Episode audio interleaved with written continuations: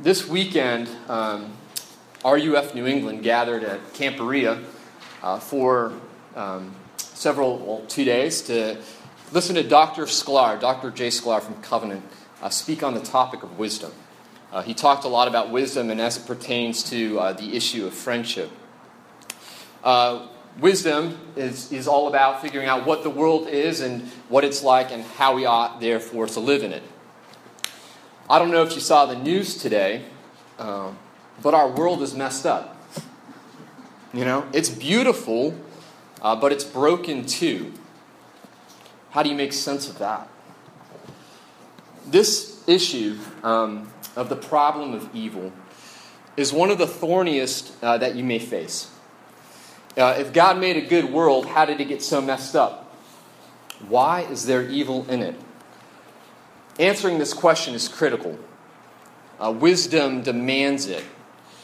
If we want to know what this world really is uh, like and, and how we ought to live in it, uh, we must be able to answer this question Why is there evil in this world? And what should we do about it?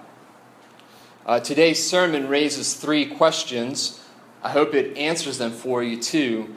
Um, but we're going to be asking these questions Why is there evil in the world? Why does Jesus wait to deal with it? And why must we wait too? Why is there evil in the world? Why does Jesus wait? And why must we wait too? Why is there evil in the world? Well, the parable of the wheat and the weeds is Jesus' answer to that question. He deals with it directly by telling us this parable. Why is there evil in this world? Jesus says, An enemy has done this. Right? Not everything that happens in this world is God's fault. Look at verse 24. The parable of the wheat and the weeds begins with a man sowing good seeds in his field. Right, Jesus goes on to explain that the one who is sowing good seed in the field is the Son of Man. It's Jesus himself. And the field is the world. Right? The field is the world. It's not the church, though the church is in it. In the beginning, right, a man sows good seed in the field. In the beginning, God creates a good and beautiful world. You can read all about this in Genesis 1 and John chapter 1. Um, there, you're going to learn that God speaks the word or speaks the world into being through the power of his word, through the power of his son. And in that in those chapters you will read seven times, right? It is good. It is good. It is good. So that by the seventh time, it's not just good, it is very good. Right? God made a good world. God made a beautiful world. He did so through his son. God sowed good seed. But this begs the question, doesn't it? If God made a good and beautiful world, why is there so much evil and suffering in it? Or, to borrow the words of the servant here, Master or Lord, did you not sow good seed in your field? How then does it have weeds in it? Jesus' answer is an enemy has done this. An enemy has done this. Let's look at the parable again. In verse 24, we saw, right, the master of the house sowing good seed in his field. Then in verse 25, while his men are sleeping, an enemy comes, and the enemy sows weeds among the wheat. Well, some time passes, verse 26, right? Tick tock, tick tock. And soon enough, it becomes apparent to everyone present something is off, right? Something's not well. This field is messed up. Look at all them weeds. How did this happen? Master, did you not sow good seed in your field? How then does it have weeds? What's up, what's up with that? Jesus' answer is an enemy has done this. To put a finer point on it, the evil one, right, the devil, has done this. He's the one to blame. Well, if the devil is if the devil is mostly to blame, and he is, right? Jesus singles him out here in verse 39. Some of the blame does seem to fall uh, on the men too. Right? They're not ultimately responsible, but they don't get off scot free either. Look at verse 25. It says in that verse that the men were sleeping. Are they sleeping in their beds? Are they sleeping on the job? Jesus doesn't say. But tacitly, had they not fallen asleep, had they set a guard, had they been attentive, they might have been able to stop the enemy. Think back to Adam and Eve in the garden. Adam is put in the garden to work it and to keep it. Literally, to work it and to guard it. One chapter later, God's enemy, the devil, shows up. And we don't know where he came from, we don't know how he got there, but he shows up. And he shows up disguised as a snake. He whispers into Adam and Eve's ear lies, and he insinuates right, that God isn't good, that he doesn't want what's best for you, that you can find wisdom, and you can find joy, and you can find, find fulfillment and human happiness, all of these things uh, apart from Him. That you don't, you don't need God for all of that. And Adam and Eve believe these lies. They eat the fruit that God has asked them not to eat. And the rest is history. You know, Adam and Eve could have told uh, the serpent to shut up. They could have stepped on his head right then and there, uh, but they didn't metaphorically speaking, they got caught sleeping on the job. Right? And like I said, uh, the rest is history. From here on out, wheat and weeds, sons of the kingdom and sons of the evil one, elect and non elect, are going to grow up side by side. Why is there evil in the world? Jesus' answer is an enemy has done this. Not everything that happens in this world is God's fault. Open up your newspaper. ISIS beheading children in Iraq. It's not God's fault. Poachers driving rhinoceroses and elephants to the brink of extinction in Africa. It's not God's fault. The heroin epidemic that we have in Vermont. It's not God's fault. God made a good world. Right? An enemy has broken it. God is at work making everything wrong right again.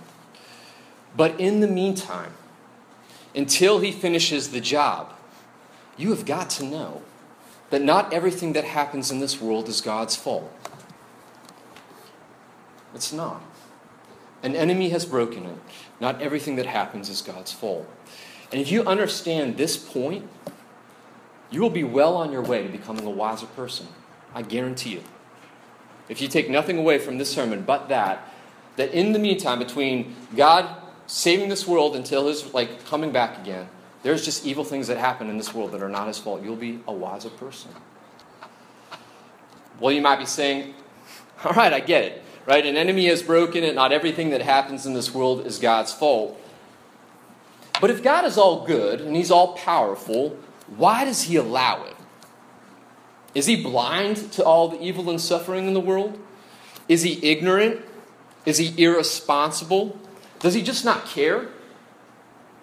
Well, Jesus answers those questions in verses 30 and 40 of our passage. He says that he is going to bring judgment someday. There is going to be a day of reckoning, metaphorically speaking, a day of harvest. All that is to say, Jesus is very much aware Jesus very much cares. He cares so much that he's willing to leave heaven for earth to deal with this problem, and he's going to come back and make everything wrong right again. But before he does that, Jesus says he's going to allow good and evil to grow up side by side together. And this begs our second question why? Why? if Jesus knows that there's evil in the world, that there are weeds in his field, why does he allow it to grow? What is he waiting for? Right? Why does Jesus wait? Second question. Why does Jesus wait? To be honest with you, this parable does not answer that question. But that doesn't mean that there isn't one. You just got to look someplace else in the Bible for it. Right? You got to turn to Revelation uh, chapter 6, verses 9 and 11. Friends, you don't have to turn in your Bible there. You're free to if you want to, but I'm going to tell you all about it. So, do what you want. In that passage, uh, in Revelation 6, verses 9 and 11, we're introduced to a bunch of souls who've been slain for the Word of God. Uh, they've been killed for loving Him, they've been killed for following Jesus. And all of these souls are crying out together in a loud voice O sovereign Lord, holy and true, how long before you will judge and avenge our blood on those who dwell on earth? How long, O Lord? In other words, Lord, what on earth are you waiting for? Why are you waiting? God's answer in this passage rocks me, and I imagine it will rock you too. God responds to their cries by giving them a white robe and by telling them to rest, to wait just a little bit longer, to wait, and I quote, until the number of their fellow servants and their brothers should be complete. He says to them, Wait until the number of their fellow servants and their brothers should be complete. Now, in my opinion, this is one of the most astonishing things you might read in the whole of Scripture. Essentially, what God is saying is that the reason he is postponing judgment, right, the reason he hasn't come back yet and made everything wrong right again, is because there are people he wants to spend eternity with that haven't been born yet. And he is not going to come back until they are born and until they are saved. God is waiting not because he's impotent. He's waiting not because he's incapable of stopping evil. Not because he's ignorant of our plight, not because he's irresponsible or, in, or indifferent to our pain. God is waiting out of love. He's waiting out of mercy. He's waiting in order that the total number of saints might be broadened. Just think about that for a moment. I don't know about you, but in my estimation, the Holocaust is the worst thing that has ever happened on this planet. You know, it just doesn't get any worse than this. I've, if I, you know, if there's anything that would ever prompt the wrath of God, surely this would be it. And I've often wondered, and maybe you have too, why did God allow this to happen? You know, why did God not end this human experiment right then and right there? Have you ever asked this question? Am I alone in wondering this? No, I don't think so. I see some nodding heads. According to Scripture, right, the reason God didn't judge the world then in 1945, and the reason God hasn't judged the world any time before or since, is because the total number of saints is not yet complete. What is God waiting for? Well, quite literally, He's waiting for you. He's waiting for you. Let's return to this example of the Holocaust for a moment. Let's say God judged the world right after the Holocaust. If God did that, where would that leave you? Most of you were not alive in 1945. Jim Palmquist was, but not many of us were, right? And if God came in 1945, we wouldn't be born. We wouldn't exist. And that's a problem because God wants to spend eternity with you. That's why he didn't come back then. That's what the Bible is saying. It's, why, it's the reason why he is waiting. The number of saints is not yet complete. Like I said, this answer, it really rocks me. It is a startling thing to hear. It is a humbling thing to hear, and it is an encouraging thing to hear. God is postponing judgment not because he's impotent, not because he's ignorant, not because he's irresponsible, and certainly not because he is uncaring. God is waiting because he loves, because he is merciful, because the number of saints is not yet complete, because he wants to spend eternity with you. This brings me to our third and final point. So far, we've answered this question, I hope. Right? Why is there evil in this world? Jesus says an enemy has done this. And not everything that happens in this world is my fault. What are you waiting for? Jesus says, I'm waiting for you. I'm not going to come back until the total number of saints is complete. There are people I'm waiting to be born to be saved. And I'm not going to come back until they are. Well, this brings us to our third and final question Why must we wait? Why must we wait? Look at Matthew 13, verse 28. In the parable, when the master explains why there are weeds in the field, uh, the servants of the master ask, What do you want us to do?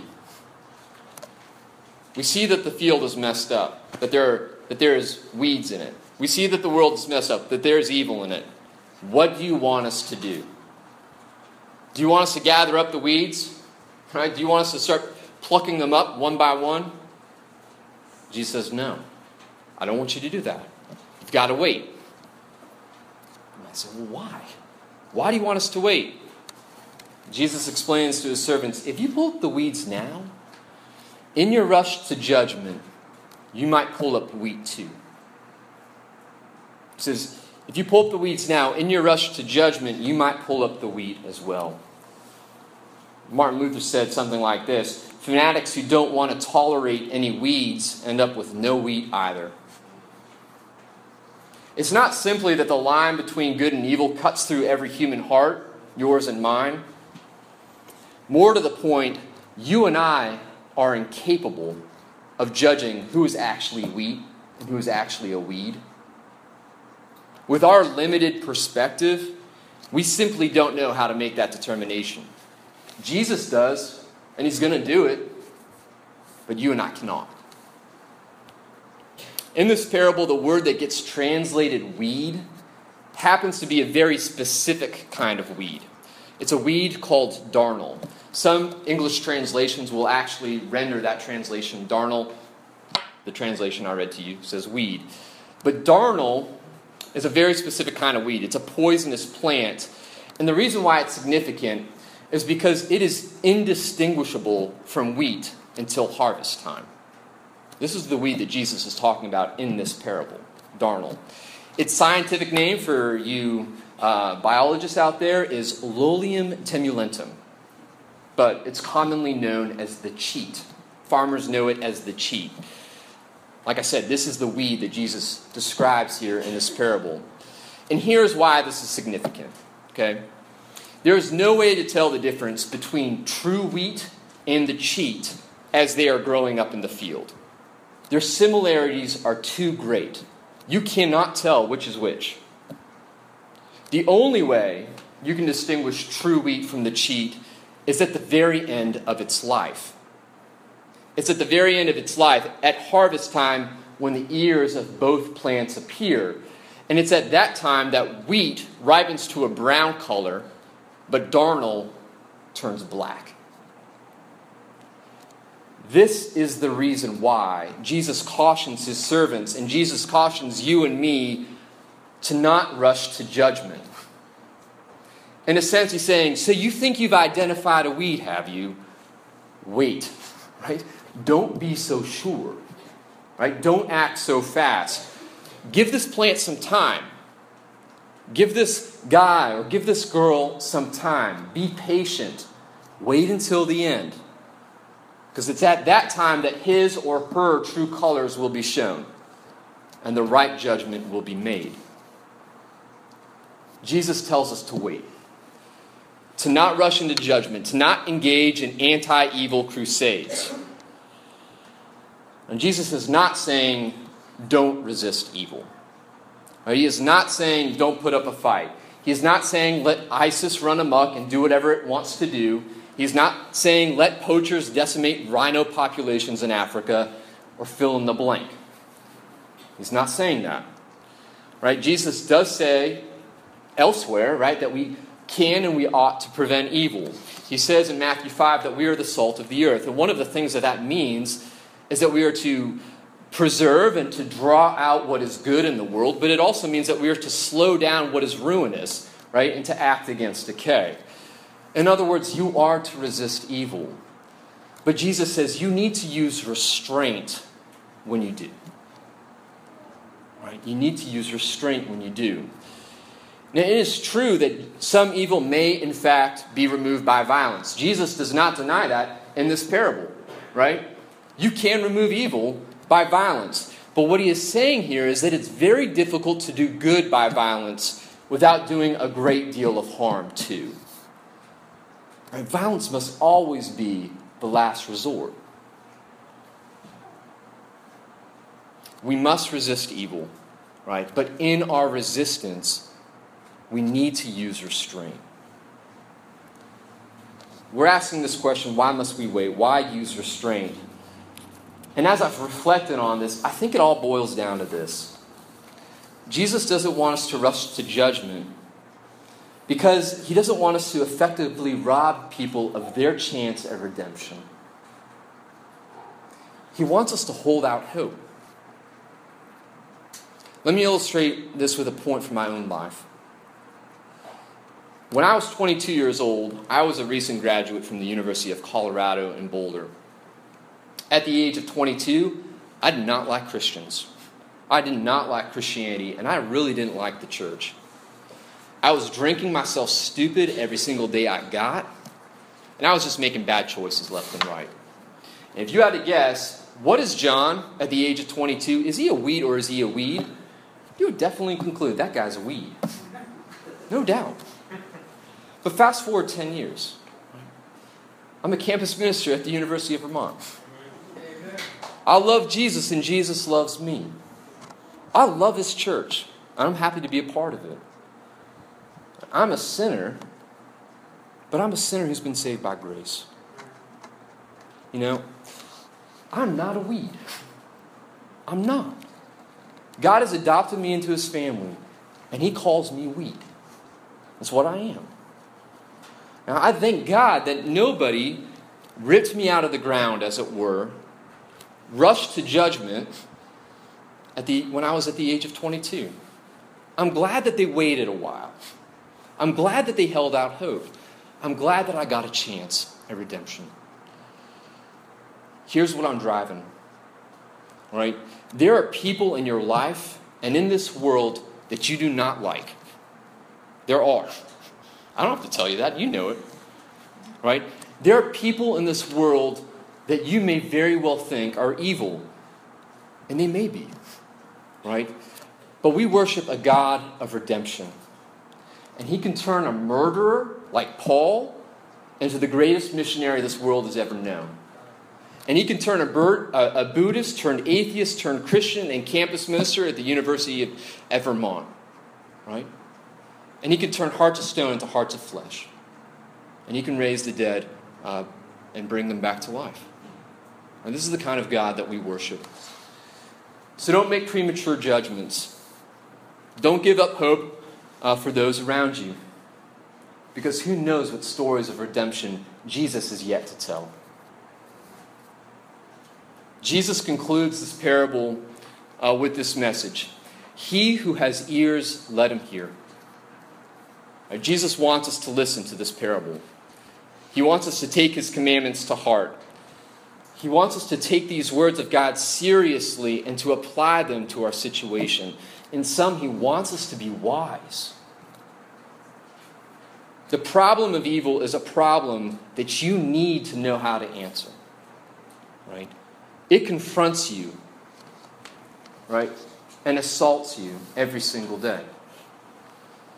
If you are to be wise, you need to know how to answer it. And Jesus gives you an answer right here in Matthew 13, the parable of the wheat and the weeds. If God made a good world, why is there so much evil in it? Jesus says, an enemy has done this. Right? God is saving the world, but until he finishes the job, not everything that happens in this world is his fault.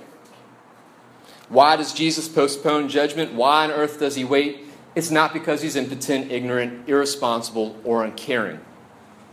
He waits because the number of saints is not yet complete. He's waiting for you and for people like you. Why must we wait too? Well, I guess for several reasons.